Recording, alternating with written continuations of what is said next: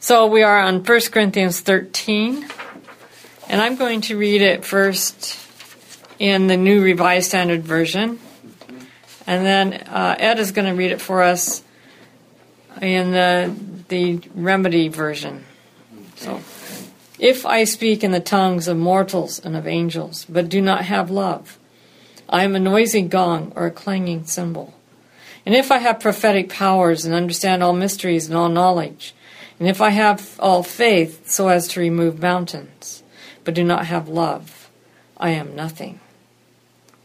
If I give away all my possessions, and if I hand over my body so that I may boast, but do not have love, I gain nothing. Love is patient. Love is kind. Love is not envious or boastful or arrogant or rude. It does not insist on its own way. It is not irritable or resentful. It does not rejoice in wrongdoing, but rejoices in the truth. It bears all things, believes all things, hopes all things, endures all things. Love never ends. But as for prophecies, they will come to an end. As for tongues, they will cease. As for knowledge, it will come to an end. For we know only in part, and we prophesy only in part. But when the complete comes, the partial will come to an end. When I was a child, I spoke like a child. I thought like a child. I reasoned like a child. When I became an adult, I put away an end to childish ways. For now we see in a mirror dimly, but then we will see face to face. Now I know only in part, then I will know fully, even as I have been fully known. And now faith, hope, love abide, these three, and the greatest of these is love. All right, so in the remedy, um, I am gifted to speak the language of people and angels, but do not have God's love in my heart. I am only making meaningless noise because I remain terminal and dying. If I am gifted with prophetic insight and understand all mysteries and knowledge, and if I'm trusted to move mountains but do not have God's love in my heart, I am a fraud because I am still dying in sin and am nothing at all. If I give away all my possessions to the poor and die as a martyr, tied to a burning stake, but don't have God's love in my heart, I am still unhealed and have gained nothing. Love is the principle on which life and health are built to operate, and when activated in intelligent beings, love is patient and kind. Love gives in order to bless others and does not envy, boast, or promote self. Love is not intrusive, rude, selfish, irritable, or hot tempered. And love doesn't hold grudges or keep a record of wrongs. Love takes no pleasure in evil, but rejoices through the truth. Love always protects, heals, restores, builds up, trusts, hopes, and preserves. Love originates in God and therefore will never stop and never fail. But one day prophecies will cease, taking will be paused, and human knowledge will fade. We are finite, knowing just a part of all truth, and prophecy is just a piece of a greater whole. But when God restores the universe to his perfect design of love, and all imperfections will disappear. When I was a child, I talked like a child, bragging about myself. I thought like a child, focused on do's and don'ts, and I reasoned like a child. But when I grew up, I embraced God's kingdom of love and put the childish things behind me. Our minds are so darkened by selfishness that we see God's kingdom poorly, like a reflection in a cloudy mirror. But when He returns, we shall see perfectly, face to face. Right now, I know only part of God's reality. Then I will have all questions answered and fully know the truth, just as God fully knows me. So these three endeavors trust, hope, and love but the grace of these is love. So here we have a standard version, mm. the New Revised Standard Version, which, by the way, is a revision that goes all the way back to Tyndale. Oh. And I have Tyndale's translation right here. Tyndale is the first translation of the Bible into English mm. after Wycliffe. Oh, after Wycliffe. I, I believe after Wycliffe. And what is interesting is he uses the word love in this chapter. Though I speak with the tongues of men and angels, yet had no love, I were even as a sounding brass and as a tinkling cymbal. It's very similar to the New Revised Standard Version. Hmm. It's, it's essentially the same. I mean, just a little more antiquated language or antique language, but essentially the, almost the same words.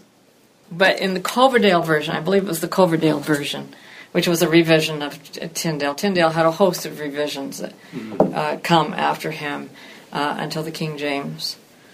Even the King James version is a revision. In in Coverdale's version, it's charity. It's not love. Oh.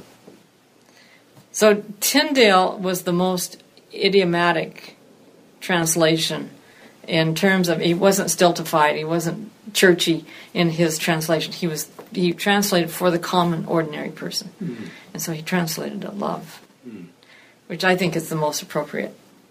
Hmm. The question before us is, what does this chapter have to do with atonement and salvation? And I'm going to start by suggesting something. Well, I, I would jump in the middle if I did that, so I, I'll back up. What? Let's start with verses one to three. Okay. What does that have to do with salvation and atonement? Well, it really emphasizes if we don't have love, we can do everything else. It looks like charity or caring or support of others. But without love, and I guess we're talking about a changed character, that is all for nothing. Well, you think about it. You think of the high premium the Adventist Church, for example, places on prophecy, the spirit of prophecy. And yet Paul says here, I can have prophecy, but I can have prophetic powers. It's all worthless. It's all nothing if I don't have love. Mm-hmm, mm-hmm. Or, or you think about the Christian attempts to explain things. We can be able to explain every mystery there is. But if we don't have love, we have nothing. And we could have faith, absolute faith, which is the requirement for salvation, isn't it? I mean, Mhm. we, we believe in righteousness Right, by faith. faith, That is, right. it is our trust in God that enables Him to heal the damage done. Uh, not that that enables Him to do it; He has the power to do it, but He can't bypass our choice. And our choice is to trust. Hmm. We could even have faith needed to move mountains, but if we have not love, we are nothing. Does that mean that love is a requirement for salvation? Well, the emphasis is is that he's going to change our hearts, change our character. He won't change our personalities. As I understand, in heaven we'd have our personalities, but we won't have the same character. It'll be the character of love, the character of So how does how does he do that? How does he change our hearts? I mean, it- he just suddenly give us love. Uh, before my conversion uh, experience, I realized I didn't love God, and it didn't matter whether love was a principle or a feeling. I didn't have either one, and so I began to pray for love. I began to pray that I would love Him, and I expected Him to send a warm sensation into my heart and I would mm-hmm. love him mm-hmm. Mm-hmm. and everything would be my prayer would be answered and I'd go on my way on my selfish way I might add. Then I read a sermon by Morris Venden in which he emphasized that uh, which to know God is to love him we can't love him unless we know him and I was like okay what does that mean I thought I was really in the dark. And uh, then he, he went on to say that if the way to get to know him was to spend time with him. And he suggested spending time reading Desire of Ages for half an hour a day. Well, that was something I could do. Mm. So I was still in a works mode. So I pulled up my alarm clock and I sat down in a chair and I opened Desire of Ages and I read a little bit of Desire of Ages and I looked at the clock and it was only f- five minutes had gone by. And so I read a little more, and only two minutes had gone by, and I read a little more, and only two more minutes had gone by, and and I spent more time looking at the clock almost than I did Desire of Ages. Uh, and nothing happened. Nothing, no warm sensation came as a result of reading Desire of Ages. It took a dramatic encounter with God for me. And I know that doesn't happen with everybody, but it took a dramatic encounter with me, with God, for me to love Him. And what I had to realize, what I had to be convinced of, is that He could be trusted. I had to know that He could be trusted before could, I could love Him. So my inability to love Him rooted was rooted in my inability to trust Him. Hmm. So my belief, and, and this took me years to, to really uncover. First John four nineteen, I believe it is.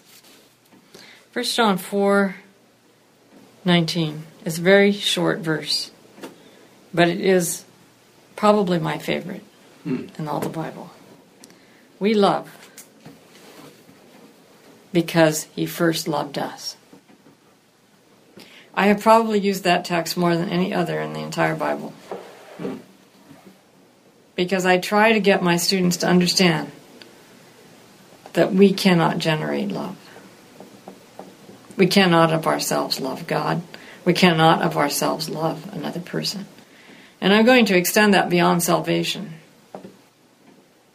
No being in the universe can love apart from being loved. And we've proved that scientifically by the studies that have shown that infants who are not loved die. Hmm. They cannot develop love on their own. And so, the, to the extent that we've been loved, we can love other people. We can love, to the extent that we have been loved by God, we can love Him in return. But it doesn't come from us. We are creatures of response. We are not creatures who are sources of love. Only God is the source of love. And every being in the universe is a creature of response. And they respond to the love of God by loving Him back. That's what we were made to be. That's how we were wired. What you're saying is, is that He loved us first, and as He loves us, then we're able to receive love, and then start giving love, and that changes us. When working with people that have a lot of anxiety, and there's another study that just came out again about this, that behind anxiety is fear. But one of the ways they're talking about really helping people with anxiety is start doing nice things to other people, being charitable, uh, going out of your way, you know, uh, acts of ki- random acts of kindness. So it's really an expression of what you do when you have love. And they say, well, what happens that changes people's anxiety and their fear. Rather than just getting rid of, say, something you're fearful of, like dogs biting you or something, you do it by Petting the dog. right, or by doing acts of kindness and so forth. And so there's something in the process of giving to others that changes us. So what I'm wondering also then, because you're saying that we need to trust the Lord, how are we going to get to know Him and trust Him? And I, I do believe we should read the Bible and Desire of Ages and so forth. But what do you tell to someone, how do I learn to trust the Lord? Do I ask for something and He gives it to me? Um, how do I develop? Well, that's how a child. That's how a child develops trust. and Right. that's- And chapter 13 is saying here, when I was a child, I do it by, you know, memory. So as a child, we, we prayed and our prayers got answered, and then we learned to trust God. And certainly that was the way it But worked so many in my people life. as adults are on that childish level. Yes. So what do we tell them as a, an adult how you should view it? And so often adults, when they pray for things, they don't get them. Right. I, I encountered that in Asia, where I was teaching for several years. Uh, I had I was studying with some young men uh, who wanted to learn more about God, and I discovered they were raised very secular, very uh, or Buddhist or something else, and they had no childhood experience of learning to trust God because He answered their prayers. Mm-hmm. And I re- I began to realize as I dealt with them and as I inquired in their thinking and, and really got a handle on on how they thought that they really had a gap, a real gap, experiential gap, developmental gap. Mm uh, in their lives, and that could never be replaced because their prayers now, as adults, weren't getting answered the yeah, same way right. they would have they, when they were children. Right. So I I remember struggling with how do I present that? How how can an adult with filled with anxiety, uh, who doesn't trust God, uh, how can I help that adult find that without answered prayers? Because that's that is one of the uh, I want to say primal basis That's the word in human use, beings. Basis, right? Uh, that human beings. Pro quid pro. Yeah. How do we do that? How does that happen? And one of the ways that I have found helpful in adulthood is to take a, this, my favorite story of Jesus, for example, or any story of Jesus, and imagine it happening to me imagine him doing that to me and modernize it however I need to in order to make sense in my reality. But imagine him as my physician hmm. and how he would heal me, how through that story, how he would heal me. Because those stories have details that are very healing if you tap into them. Hmm. Uh, for example, when Jesus heals the first leper, he places his hand on his shoulder. Mm-hmm, mm-hmm. The first touch that that man has experienced since he got leprosy, Jesus touched him. And I don't believe he just casually touched him or patted him or, or let go. He put his hand on it and held it there. He made a there. connection. He made a connection. Yeah. And and forever and ever that man went away feeling that hand on his shoulder. Mm-hmm. And it brought, every time, it brought healing and that ability to trust. Because trust is a bond, right? Mm-hmm. It is not a thing, it's not um, an intellectual assent. Right. It is not um, just, I believe that's all that matters right. to me, you know. Right.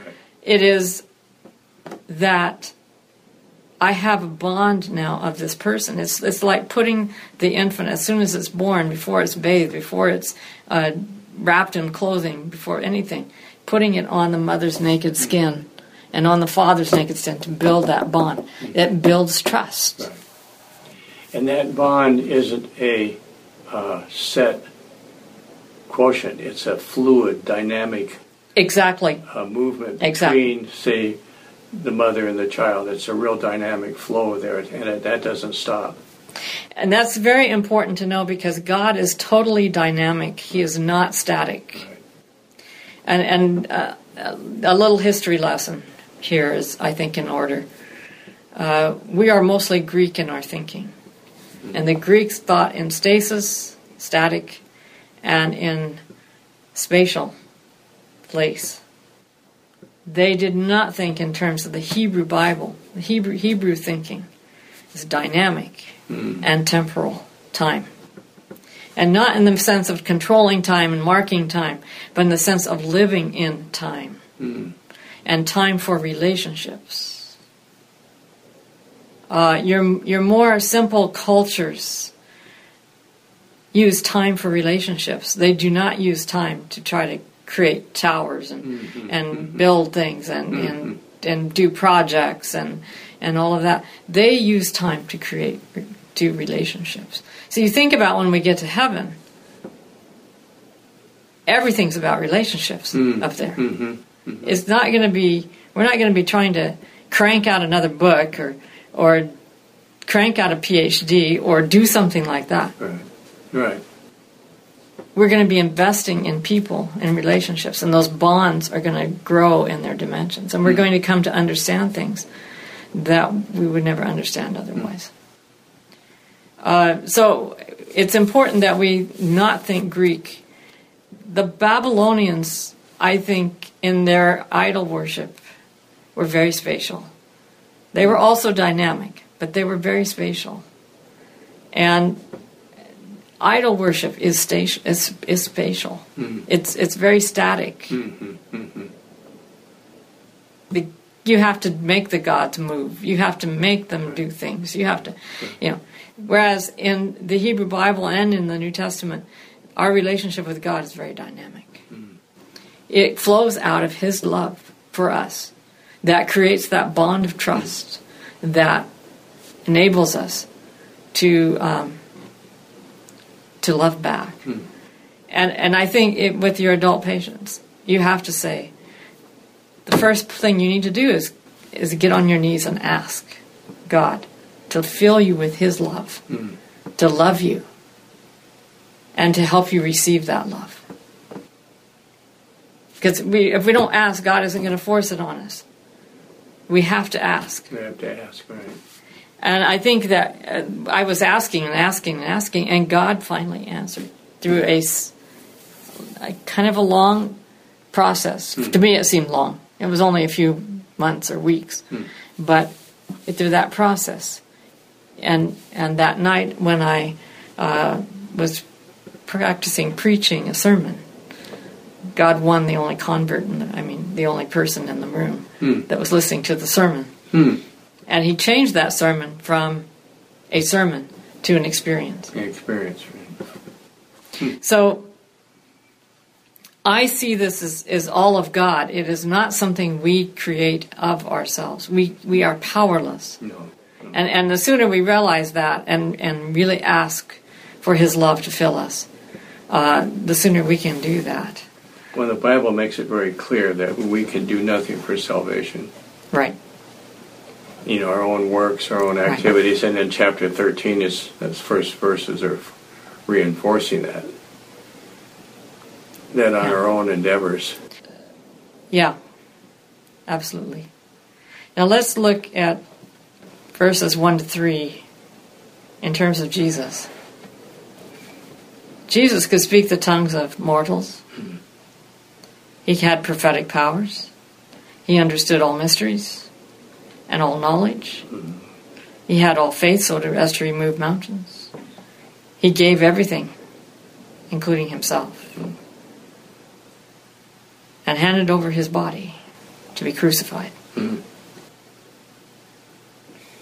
And if he hadn't had love, he was nothing. So he did all those things, but it was his love that made them count Hmm. for anything. So, verse 4 and the remedy is love is the principle upon which life, so that's the life and health are built to operate. Yeah, my version has love is patient. And I'd like to elaborate on this. The word for the Hebrew word for love, I mean for patience, is long suffering. Now, that's our translation of it. Hmm. What it literally means is slow to anger. Because long suffering seems to me is taken to mean you can just keep suffering and suffering and having uh, poverty or illness or dying or you know really negative. It's things. really not the And best. You just sort of go along with it. It's really not the best. Um, use of the word. I'm, I'm trying to see here if. Yeah, we get it from Tyndale. Love suffereth long. Hmm. But and that's not the best translation, and most translations now translate it love is patient. Hmm. Love, slow to anger, means patient. Mhm. You see, I would like to propose that patience is the closest we get to the opposite of anger. Hmm. A patient person never gets angry. And But I, when you're negotiating, and if it's in situations where there's a lot of disagreement about what you're negotiating, one of the emphasis they teach you is to be patient. right. So if we're patient, We're not angry. Hmm. Which so you could say that love is never angry. Hmm. hmm. Or at least if, if we take the slow to anger, love is rarely angry. Hmm. And I'd like to take us to Revelation chapter 14. And I'm going to start with verse 9. No, I'm going to start with verse 8. Eventually, someday, we'll get to this ch- chapter. Um, then another angel, a second, followed them, saying, Fallen, fallen is Babylon the Great. She has made all nations drink of the wine of the wrath of her fornication. That is a chain, construct chain of genitives. The wine of the wrath of her fornication. Now, in the remedy, word's a little different. Yeah, I'm sure it does. It says, The second messenger followed the first, proclaiming throughout the world, in quotes, Don't trust Babylon the Great, a symbolic description of the religions that misrepresent God. And it is fallen into the lies about God and intoxicates the world with its pagan views of God, maddening the people with its adulterous ideas that God coerces and must inflict punishment if not properly appeased. That actually does hit to hit pretty closely at the very end there. What the rat wine of the wrath of her fornication is. Wine in the Bible represents blood, and actually in Revelation it represents blood. Blood. Because if you look at um, Revelation 18, verse 24. Uh, Revelation what? 18, verse 24. And in you was found the blood of prophets and of saints and of all who have been slaughtered on the earth. That's her wine. In, that, in verse 24, Yeah. you killed God's spokespersons and friends, and your methods caused the death of all those who have been killed on earth. Yeah. Wow, that's pretty mm-hmm. strong. But the, bl- the mention of blood is important here. yeah, read yours again. Uh, and in you was found the blood of prophets and of saints and of all who have been slaughtered on the earth. All who have been slaughtered on the earth.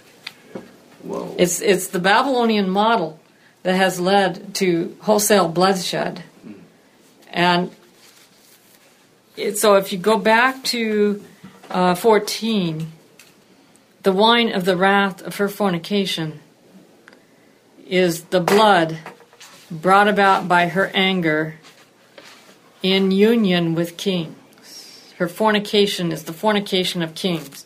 Let me read uh, chapter 18, verse 3. For all nations have drunk of the wine of the wrath of her fornication, and the kings of the earth have committed fornication with her.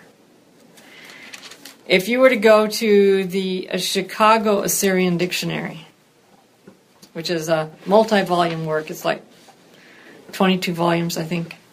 What is the title again? Chicago Assyrian Dictionary. That's its that's its colloquial name. It has a longer Right. name. Wow. But it has all the places that they had at the time that they made this dictionary, all the places they had that had different words. Hmm. If you look at them, they're ordered and according to time period. In the time periods where kings are angry, angriest, where there's the most entries, gods are also the most angry. Hmm. There are the most entries. Hmm. The relationship between angry kings and angry gods are is very very close.